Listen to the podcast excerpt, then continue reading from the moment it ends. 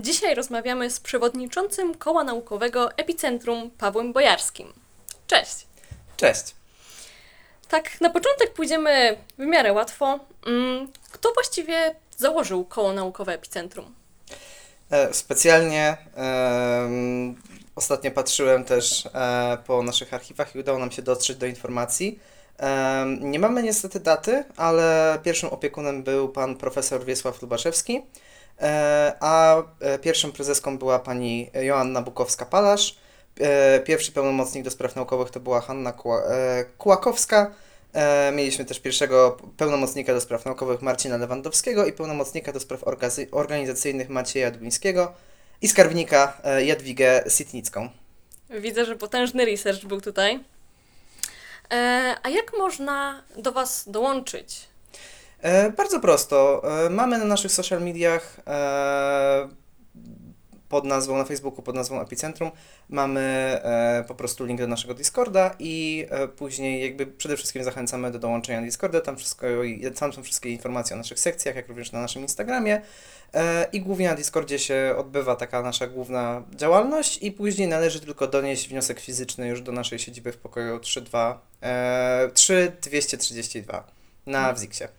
I to jest tak, że można dołączyć w każdym momencie, nie że są jakieś nabory. E, Na tą chwilę nie mamy żadnych ograniczeń, jeśli chodzi o terminy. Nabieram, jakby można dołączyć w każdej chwili. E, Teraz trwa jeszcze i powoli się kończy taki event, e, który zrobiliśmy na wiosenną rekrutację, żeby ściągnąć więcej osób.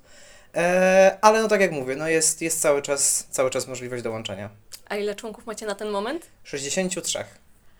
Dosyć sporo. Yy, To przejdźmy może dalej, yy, żeby trochę zachęcić tutaj yy, naszych słuchaczy. Jakie są główne działania koła? Co robicie?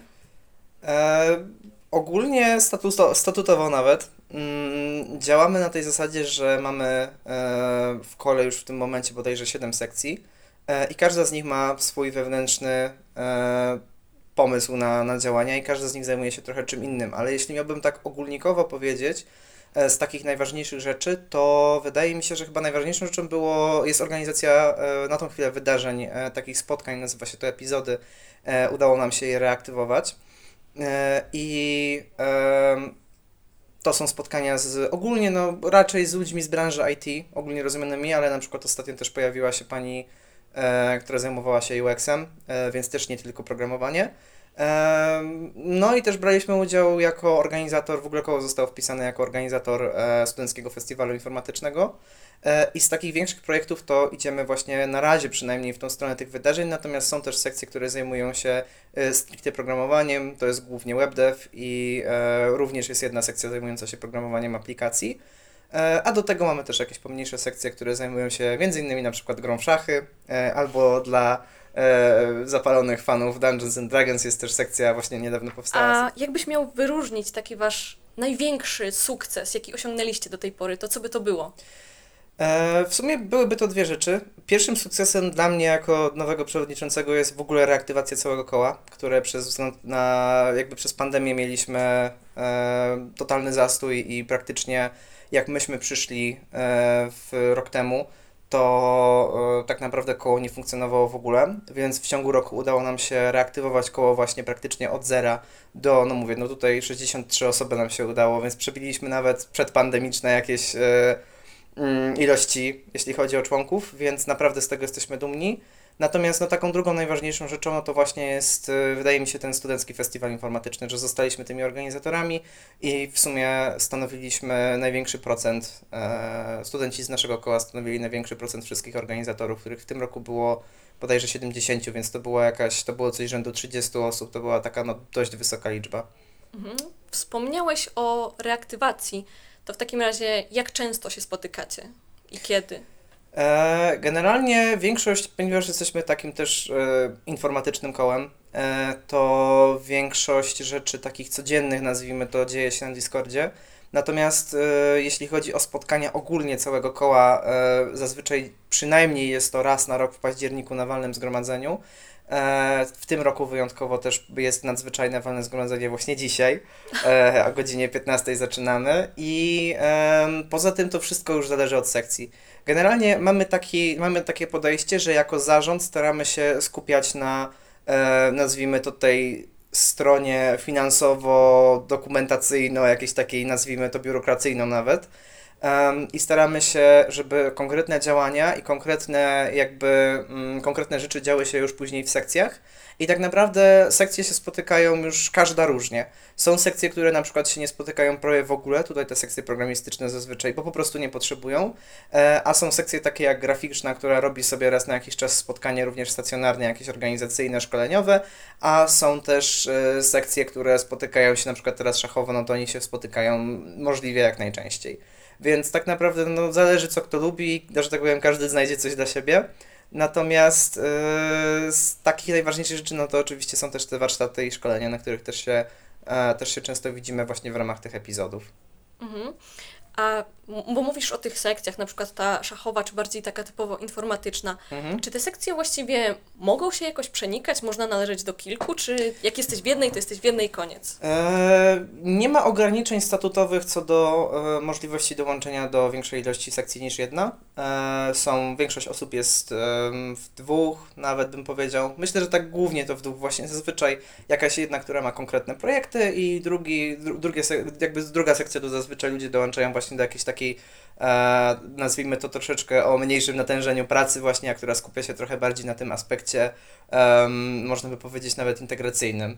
I mm, nie mamy, nie chcemy w ogóle ograniczać działalności studentów, jakby my jesteśmy po to, żeby studentom ułatwiać ich po pierwsze zdobywanie wiedzy i dokształcanie się, właśnie tu poprzez te warsztaty, czy, czy na przykład zakup jakichś dodatkowych materiałów, czy coś takiego.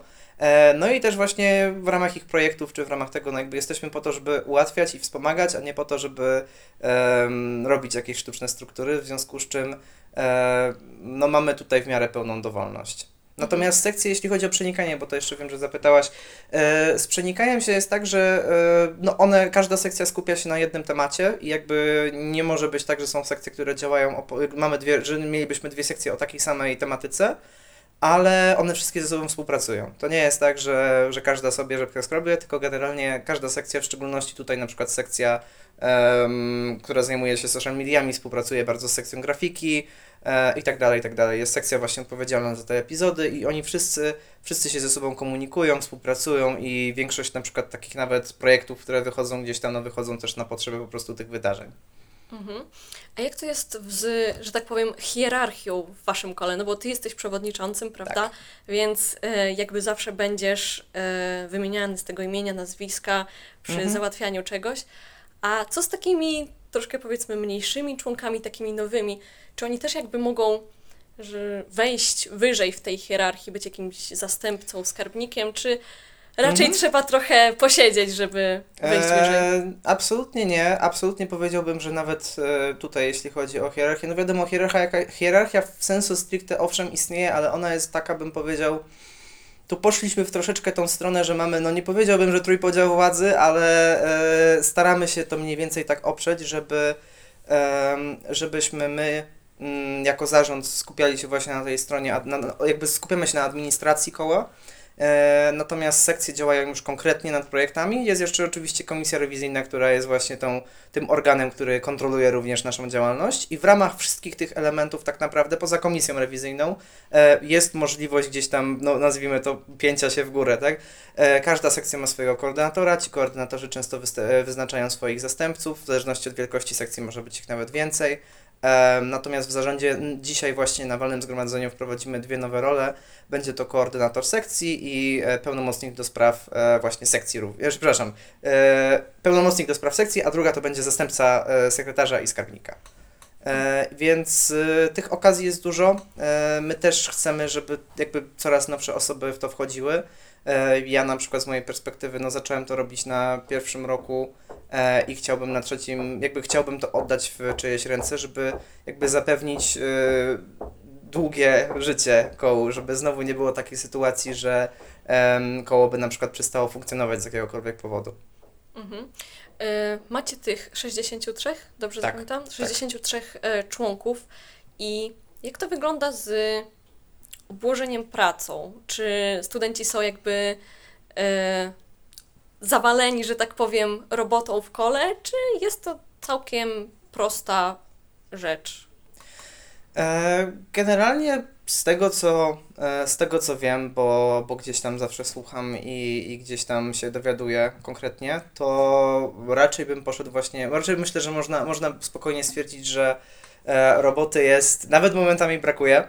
E, Niektórzy narzekają, że za mało. Nikt na pewno nie narzeka, że za dużo, ale też no właśnie dlatego, że mamy te sekcje, które są też mniej, mniej takie skupione na projektach.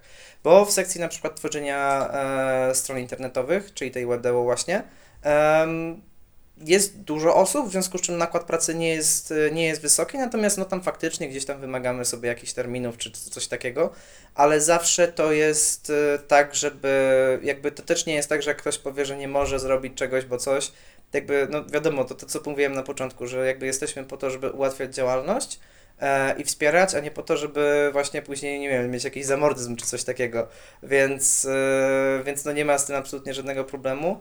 E, Są właśnie te luźniejsze sekcje, czy na przykład sekcja filmowa, w której w zasadzie jedyne zadanie e, osób, które w niej są, no to po prostu faktycznie uczestniczenie jakby w tych spotkaniach, które mają w seansach i, i dyskutowanie.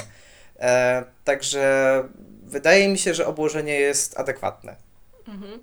Zapytam tak może trochę za bardzo wprost, ale no Mhm. nie łudźmy się, ludzi to interesuje. Jakie są benefity z bycia Mhm. członkiem? No, benefitów wydaje mi się jest całkiem sporo. Poza oczywiście jakimiś tam, bo to zawsze można powiedzieć, że jesteśmy fajni, że tam towarzystwo i tak dalej, ale konkretnie. E, przede wszystkim oferujemy wiedzę. Są u nas osoby, które mają doświadczenie zawodowe, którzy później nam, i chcą i te doświadczenie przekazują. E, są u nas dostępne, udostępniamy, mamy w tym momencie książki, e, które no, kosztują sporo pieniędzy, E, W związku z czym u nas też jest jakby możliwość skorzystania z tego dla członków koła. Oferujemy oczywiście dostęp do samego pokoju, w którym mamy sprzęt. Niedługo przyjdzie nam komputer ze wszystkimi. Tutaj też dla, dla studentów, w szczególności elektronicznego przetwarzania informacji, tam wszystkie programy, które są wymagane w ramach projektów na zajęciach też tam będą. Więc jakby, no wiadomo, no cały sprzęt, cały sprzęt w zasadzie z pokoju koła, chcemy to rozwijać i tak dalej. Mamy plany na e, zakupienie mikrofalówki i tego typu rzeczy. E, a poza tym, no oczywiście to też jest tak, że e, na przykład właśnie, na przykład Studencki Festiwal Informatyczny robi u nas w październiku nabór. Więc jeśli ktoś jest zainteresowany e, udziałem w SFI, co w ogóle jest osobną spra- super inicjatywą i, i jest to świetny wpis do CV, tak samo jak działalność zresztą w kole, na to rekruterzy bardzo patrzą, no to jakby właśnie u nas jest możliwość załapania się do tej organizacji, a załapać się nie jest łatwo, bo się zrobiło od zeszłego roku właśnie e, dużo konkurencji. E, W związku z czym praktycznie po samej rekrutacji z kołu e, SFI się wypełniło, jeśli chodzi o jakby zasób organizatorów. E, I wydaje mi się, że to są takie największe, mm, największe benefity takie doraźne. No i oczywiście, jeśli ktoś działa w ramach struktur koła, to później też może e, liczyć na jakąś rekomendację e, i, i tego typu rzeczy. No i mówię, no przede wszystkim też te wpisy do CV, które są, no tak jak też tam ostatnio też rozmawiałem z rekruterami, one są na wagę złota.